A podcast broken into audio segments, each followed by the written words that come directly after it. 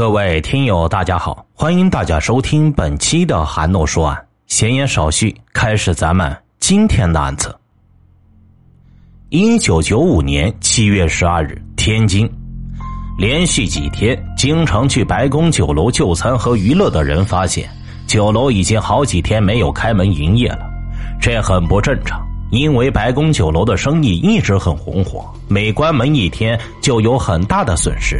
这个白宫酒楼和美国总统的白宫没啥关系，而更加诡异的事情出现在七月十四日这一天，一行七八个人来到酒楼拍门敲窗，可没有任何声音回应。这七八个人相互低声商量了一下，来到天津经济开发区公安分局的门前，犹豫再三，几个人终于走了进去。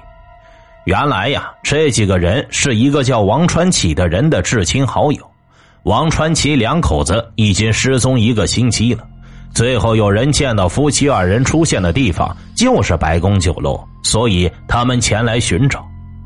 说起这个王传奇，那可不是一般的人物，他外号叫四八黎，是天津黑道上有名的话事人，当地大佬级别的人物。他一句话就可以摆平很多事情。很多道上的人都找他帮忙说和。一九九五年七月七日晚，王传启带着妻子来到白宫酒楼赴宴后，就神秘的消失了。他的家人和朋友寻找一周无果后，最终选择了报警。天津开发区公安分局的民警来到白宫酒楼，发现这里确实已经好多天没有人来过了。他们走访了周围的邻居，发现从七月九日之后，就再也没有人见过白宫酒楼的老板王金哲和张秀珍夫妇。这个王金哲也是混江湖出身，在道上有个小名叫做王茂。又是一对夫妇失踪了。可令人没想到的是，继续深入调查下去，他们发现白宫酒楼的所有服务员和管理人员全部消失的无影无踪。而且连王金哲和张秀珍夫妇的家人也都不见了，这就不得不让所有人怀疑白宫酒楼到底发生了什么事情，导致这么多人人间蒸发。而更让人吃惊的是，之后陆陆续续又有五家人来到公安局报案，他们都说自家男人在七月七日晚上失踪，最后的活动地点又都是白宫酒楼。更加诡异的是，这五个人相互之间都有来往。这么多人同时失踪，可以说是天津公安局从未遇到过的事。这件事直接汇报给了天津公安局刑侦处处长刘跃进。刘跃进看了材料，决定立刻进驻白宫酒楼进行现场勘查。白宫酒楼位于天津市经济开发区二大街，共分为三层，地上两层，地下一层。刘跃进指挥技术人员对各个房间的地面进行了检验。当检测到地下一层的三号雅间时，报告上显示，房间地面虽然被水冲洗过，但仍然检验出有四种不同血型人的血曾经在这里流淌过。当然呢，这个时候刘跃进根本不知道，他此时站立的这个房间，就是后来轰动了整个天津乃至全国的白宫酒楼杀戮案。这个昔日里熙熙攘攘的白宫酒楼，消消停停的关了，声名赫赫的老板、老板娘不知去向，服务小姐们也仿佛蒸发了一般。这里到底发生了什么事情？是否有人受伤或者死亡？谁死了？谁伤了？死的人又被扔到哪里？伤的人又躲到了哪里？这一切都不知道，一切的一切都扑朔迷离。但此时社会上的谣言早已传开了，白宫酒楼在老百姓传言中就是个杀人的魔窟，失踪的不是七个，而是七十个。更加可怕的是，凡是天津本地失踪人员的家属，一时间都认为自己的家人可能是在白宫酒楼失踪的，而失踪的人似乎在同一时间均有了一种隐形的身份。老百姓纷纷猜测，这些人与这个白宫魔窟有着怎样的关联？社会舆论的压力太大了，在案发后的相当长一段时间里，在市委市政府的任何一次会议上。只要有市公安局的领导参加，各级领导都会劈头盖脸的问：白宫的案子到底怎么样了？在此之后，天津市公安局宣布成立专案团，团长由刘跃进担任。这可以说，不管是当时还是现在，只听说成立专案组、专案团的出现，恐怕不仅仅在天津，就是在全国也算独一份。刘跃进决定对王金哲夫妇和王传启夫妇以及其他五名失踪者的行踪进行彻底的调查。很快，他就有了发现：白宫酒楼的老板娘张秀珍的名字出现在一九九五年七月九日飞往深圳的班机上。这就证明，相对于王传启夫妇和其他五名失踪者，王金吉和张秀珍的身上嫌疑更大。因为张秀珍至少在七月九日还能确定行踪，专案团进行了一番的分析，认为现在找王金哲和张秀珍不大好找，最好的办法就是守株待兔。在外长期潜逃的人需要用大笔的钱，而用钱就得动卡，所以专案团立刻将王金哲和张秀珍名下的所有银行卡都进行了报警锁定。一旦在全国任何一个地方取钱，系统就会立马报警。而这些银行卡中，王金哲于一九九五年五月在中国银行天津开发区分行办理了一张长城卡，一次性存入了六十万元。这张卡成了刘跃进的重点关注对象。一九九五年八月四日下午三点二十五分，中国银行福州分行传来消息。已将持卡取款的一对男女扣留。刘跃进立即派刑侦七队教导员宋海洋带领赵路等人飞往福州。到了福州一核实这对男女的身份，发现女的确实是王金哲的妻子张秀珍，而这男的却是王金哲在天津结识的福建船员廖祥勇。张秀珍交代，七月九日，他带着女儿下飞机后，由王金哲以前的同事廖祥勇接着，从广州乘汽车至福州。王金哲摆脱同伙后，与他在福州会合。取款时，王金哲就在银行外边。刘月竟是懊悔不已呀，已经溜到网边的大鱼就这么划走了。而在张秀珍的供述下，白宫酒楼血案的谜底终于逐渐的揭开。一九九五年七月一日晚上八点多钟，白宫酒楼里的王金哲正前堂前后的忙着招呼，忙碌着，客人络绎不绝。王金哲的脸上泛着生意兴隆的喜悦。酒楼的金小姐这时正被一郭姓客人纠缠，当着老多的客人，那位郭先生嘴脸淫邪的对着金小姐动手动脚，金小姐不从，与郭先生扭打做了一团。嫖客也要有道德，失足妇女不喜欢你，你也不能强迫呀。王金哲一九八四年因为抢劫罪被判四年徒刑，出狱后开了这家酒楼，在这片地面上也算是一号人物。当他看到一个客人正揪着金小姐的头发时，上去就给那人一个耳光。当时任谁也没想到，就是这么一个耳光，却打出了十条人命的惊天大案。他打过一记耳光之后，几个客人什么话也没说就走了，只留下一个男的用手机打了电话。没一会儿就来了六七个人，其中有一个叫二来子的王金哲认识。几个人气势汹汹冲上来，王金哲还没等看清脸，脸上就重重的挨了一记耳光。这一幕。被正巧在酒楼中的于正国看见。于正国是王金哲在社会上收的小弟。当时于正国二话没说，抄起一根木棍追打过来，将一人脑袋给打破了。那帮人一看吃了亏，就恶狠狠地喊着王金哲的小名：“王茂，你居然敢动手！一会儿我让王传启来找你。”王金哲和王传启其实也挺熟的，他想将王传启找来说和一下，事情也就完了。但几次传呼王传启均没有回话，后来怎么跟王传启联系上的，张秀珍也说不清楚，只知道七月七日王传启来电话说对方的人都找到了，下午六点左右到白宫来见面。王传启又说那几个挨了打的跟他关系不错，掏个十万八万给对方，这事也就算了。王金哲说两边都挨了打，顶多摆两桌把事情说开算了。掏个十万八万出来，都够找杀手弄死他们了。王传奇在电话里边听见他这么说，当时就有些不高兴，但也没有继续说太深。一九九五年七月七日晚上七点左右，王传奇带着自己老婆以及其他五个男的，共六男一女，来到白宫酒楼，可能是谈崩了。王传奇一行七个人被王金哲邀来的刘立刚、赵学奇、米元等几个人用猎枪逼在酒楼地上三号的雅间内，全部打死。刘立刚是王金哲的远亲，至于凶手还有谁，尸体又在何处，张秀珍讲不清楚。只是在事后，王金哲让他从家里取来十五万元现金，分给那些人，就再也没有见过他们。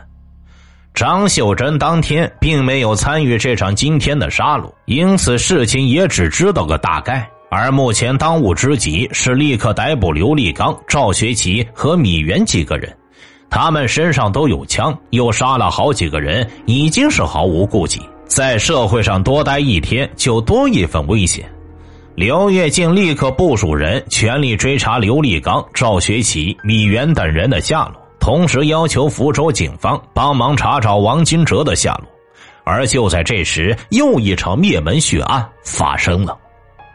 一九九五年八月三十一日晚上七点多，天津市虹桥区丁字沽零号路一居民的房门被敲开，房主看见外边站着四个小伙子，其中一个问道：“哎，问一下，铁蛋家在哪儿啊？”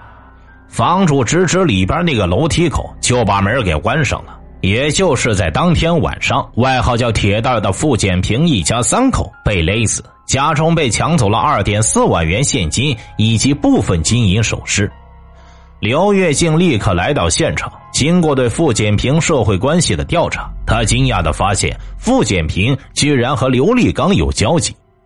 专案团仿佛嗅到了白宫血案凶犯们的踪迹，这个案子很可能就是刘立刚他们干的。他们几个人很可能已经秘密潜回天津。很快的，他就将突破口锁定在刘立刚的情人江雅丽的身上。这个江雅丽和刘立刚是青梅竹马，后来因为刘立刚在一九八三年严打的时候被重判，不得已与别人结了婚，并婚后育有一个男孩。刘立刚于一九九四年保外就医后回到天津，怒火中烧，将江雅丽的男人暴打一顿之后，从家里赶了出去。在此之后，一直与江雅丽同居。江雅丽后来索性与她的前夫离了婚。在张立珍交代了白宫血案的案情后，干警监控和跟踪江雅丽已经有很长一段时间了。但刘立刚和江雅丽似乎明白他们的处境，所以明着并无来往。刘跃进研判，江雅丽已经知道刘立刚的行踪，他当即决断将江雅丽秘密拘留。果然呢，在经过两天两夜的审讯后，江雅丽终于供出了刘立刚在天津的另外一个重要的落脚点——北辰区天目柳滩东里刘立刚的干姐孙敏家。警方立即赶到孙敏家抓捕刘立刚。孙敏家住的是一个新型的小区，楼道的房门很多。孙敏家的四一二号房间位于一条狭长的拐道尽头，能运作警力的空间极小。根据这种地形，刘跃进在布置了层层包围圈之后，又挑选了十名刑侦七队队员组成冲锋队。他们是刑侦七队队长陈永山、教导员宋海洋、调查人员新军等人。凌晨四点三十分，专案团决定强攻，刘跃进果断的下达了强攻命令。防盗门咣当一声被砸开，里边还有一道木门。侦查员新军又用肩膀撞开了木门，侦查员们紧随其后冲进屋内。而大屋里的一幕令他们骤然停住了脚步。刘立刚和赵学奇穷凶极恶的将孙敏和孙敏的儿子劫为人质，刀尖就紧逼在母子俩的脖子上，死亡的恐怖气息令人几近窒息。开枪啊！你们要再往前走一步，老子宰了他们！刘立刚声音扭曲变形，透着凶残和绝望。隔着四五米远的距离，陈永山开始和刘立刚谈判，但是任你说什么，歹徒们都拒绝接受。两个小时过去了，刘跃进决定亲自出马。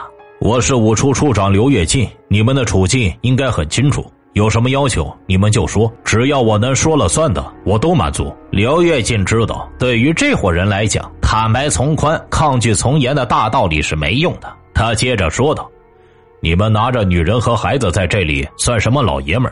你刘立刚在后边，算什么男人？你还有脸吗？劫持女人和孩子是道上最令人不齿的。”这话一出，刘立刚死水一潭的心里立即起了微妙的作用。他不再狂喊乱叫，哑然的站了一会儿，声音沙哑的艰难的说道：“你把我媳妇叫来，我要见见她。”刘跃进知道刘立刚所说的媳妇指的是江雅丽，可以，我答应你。之后，刘跃进不失时机的转问赵学奇：“大齐，你有什么要求？你说。”赵学奇见刘立刚都提出了条件，于是也说道：“我要见我妈。”刘跃进痛快的说道。这样，赵学奇，我一定会让你见你妈。但是你妈岁数太大了，现在天还没亮，太早。一会儿到了五处，我一定让你见她。你们母子情深，我说到做到。我我也要见我妈，生怕吃了亏似的。刘立刚没等刘跃进讲完，把话头给抢了过来。可以，都可以见。刘跃进说道。话音落出，江雅丽已经被人带了上来。刘立刚见到江雅丽，眼圈唰的一下红了。江雅丽开始看着他大哭。在此之后，刘立刚默不作声的把刀扔在了刘跃进脚下，把孙明和小孩往旁边一推，大步朝他走了过来。赵学奇似有犹豫，刘跃进语气平和的紧逼上说道：“赵学奇，你怎么办？刘立刚已经过来了。”后面的侦查员想要上去抓赵学奇，却被刘跃进暗中扯了一下。从本性上讲，赵学奇是这伙人里边最凶残的一个。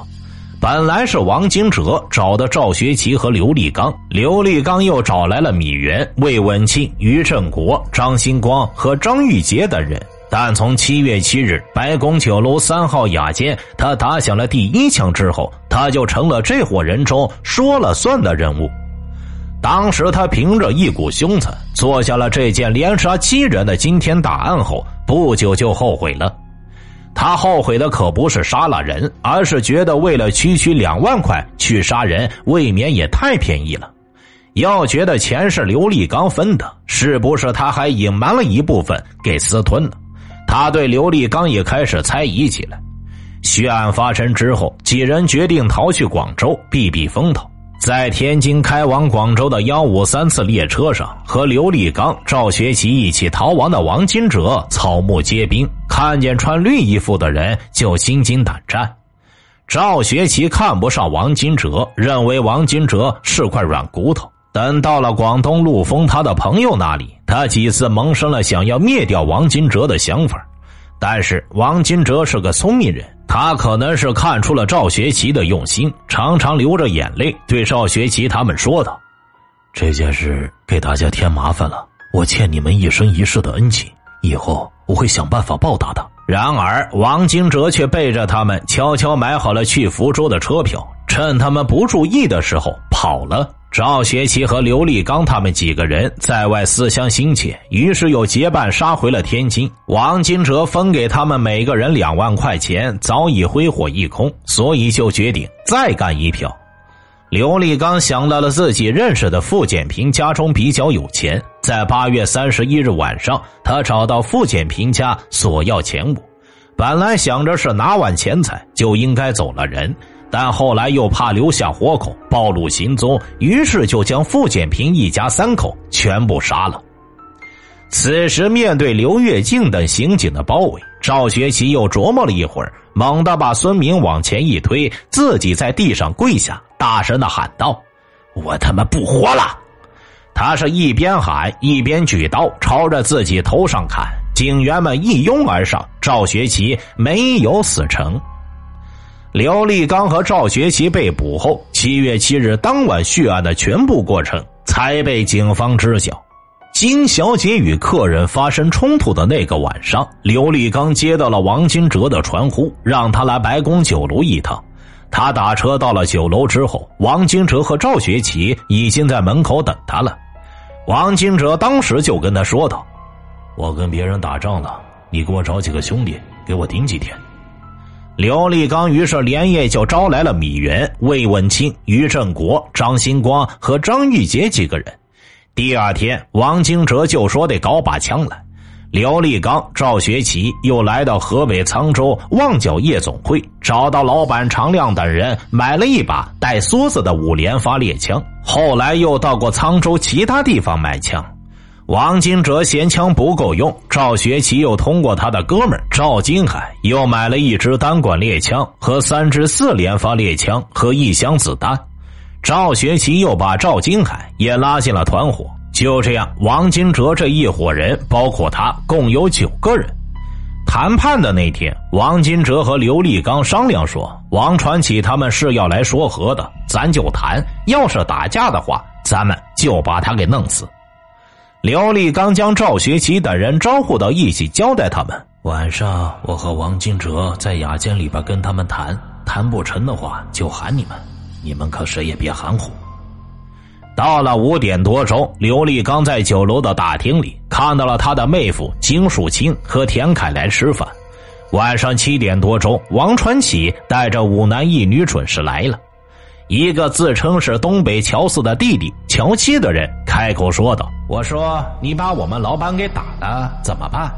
你先拿两万块钱给我们老板治病，有什么事儿回来再说。那我挨那嘴巴子怎么说？我拿两万没问题。”你问王传奇同不同意？王金哲这么说，是想拉着王传奇。王传奇却假装仁义的说道：“啊，钱的事儿我可不掺和。”一个戴着眼镜的拿出一种气势汹汹的架势说道：“哼，我们又不是卖白菜的，别想摸摸嘴巴就把我们打发了。”刘立刚听之后，瞪着眼睛说道：“你不是卖白菜的，我们也不是卖土豆的。”王传奇这时站起身来，混不吝的指着刘立刚说道：“我去你妈的！你再说，我抽你！”一听王传奇这么说话，刘立刚心里窝着的火一下子窜了上来。他对王金哲说道：“三哥，给他们上菜。”这话是事先定好的，意思就是出去喊人拿枪把他们给办了。王金哲转身出门，把赵学奇等人叫了过来。赵学奇等人拿着猎枪冲进雅间，人来枪抢。王传奇他们是一个个跪倒在地，膝盖和腿被打得血肉模糊。王传奇一看形势不妙，立马看着众人求饶道：“哎，你你们厉害，快把我送到医院。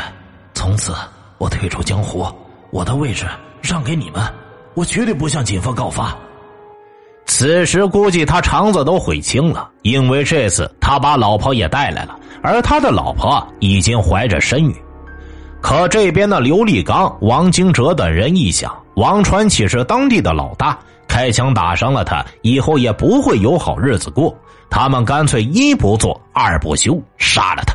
之后，刘立刚等人用枪托砸，用绳子勒，将王传奇等七个人先后杀死。就在刘立刚砸王传启的时候，他的妹夫金树清可能在大堂里边听到了动静，就循声来看。一推门，以为刘立刚只是和别人打架，金树清上来就帮刘立刚将王传启掀翻。只见刘立刚瞪了他一眼，喊道：“你赶紧出去！你来搅和什么？还不快点走！”金树清被推出来之后，这才意识到发生了什么。但是案发后，他又替刘立刚找到铁路客运段的工作人员田凯，买了五张逃往广州的火车票。他当时也就没过脑想一想，如此惊天大案，怎能容他来包庇？事后，他被判处了无期徒刑。刘立刚等人杀死七人，加上王传启媳妇肚子里的孩子，一共是八条人命后，将七具尸体扔进操作间隔壁的厕所套间的大水池子里。第二天下午，七具尸体被扒光衣服，装在塑料袋里。由王金哲、刘立刚等人开车拉到东丽附近，找了一块芦苇地给埋了。而最为讽刺的是，除了王传启之外，被杀的人不知道杀他的人叫啥，杀人的也不知道被杀的人是谁。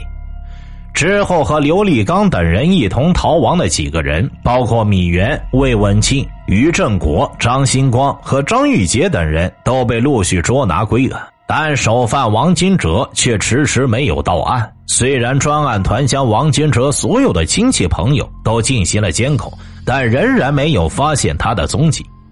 专案团在梳理王金哲的社会关系时。发现他最早是靠卖酱货起家的，之后又在开发区买下了几座售货亭卖货，而在开酒楼的时候，他就将几座售货亭分租给了别人，其中一个就租给了于振国，而这个于振国跟王金哲的关系还可以，所以专案团认为王金哲虽然有钱，但时间一长，钱再多也有花完的时候，银行卡他是不敢再用了。而售货亭的租金虽不多，但是补贴救急还是没问题。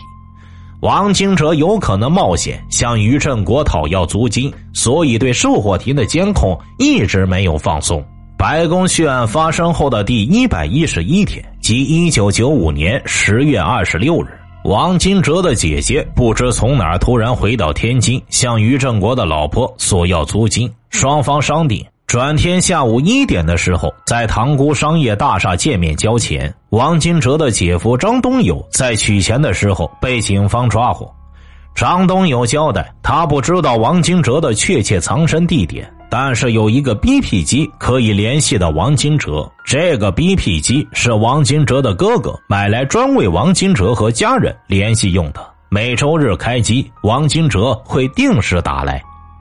打开传呼机，王金哲最近的这个周日的传呼号码还没有消到，屏幕上显示的是四川省开县的电话号码。刑警赵年福、李庆彪等人星夜兼程赶赴开县，开县公安机关协助天津警方顺利查清这个电话号码是县城城边丰盛街上的一个公用电话。随后，警方秘密走访电话的主人。据电话主人说，此不远的丰盛街五十二号杜霞家最近来了一个北方的男人，并由杜霞带领来此打过电话，拿出照片让其辨认，确认就是王金哲无疑了。因为杜霞家居住地形复杂，通道后门较多，所以警方先对杜霞家进行监控。监控的第二天下午五点，监视警员付炳强发现一个男人走进杜霞家，从背影、身高、体态来看，像极了王金哲。不一会儿，那名男子出来了，手里拎着一件黄色的风衣。警员肖建红一看，便认出了是王金哲。赵年福冲了过去，喊道：“王茂！”见王金哲一机灵，马上就将他扑倒在地。王金哲一听警察是天津口音，悲哀的闭上了双眼。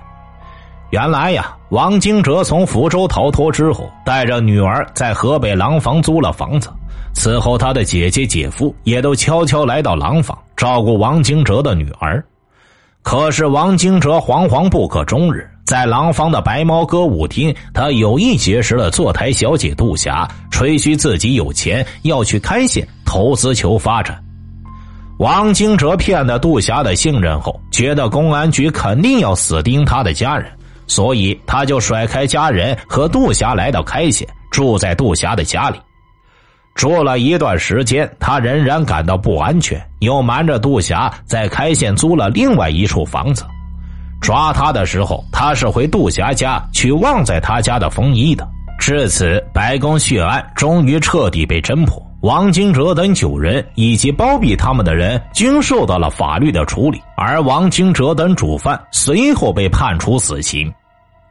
这个案子讲到这儿呢，就结束了。最近韩诺在后台收到不少私信，是让韩诺讲一讲国内曾经发生的一些惊天大案。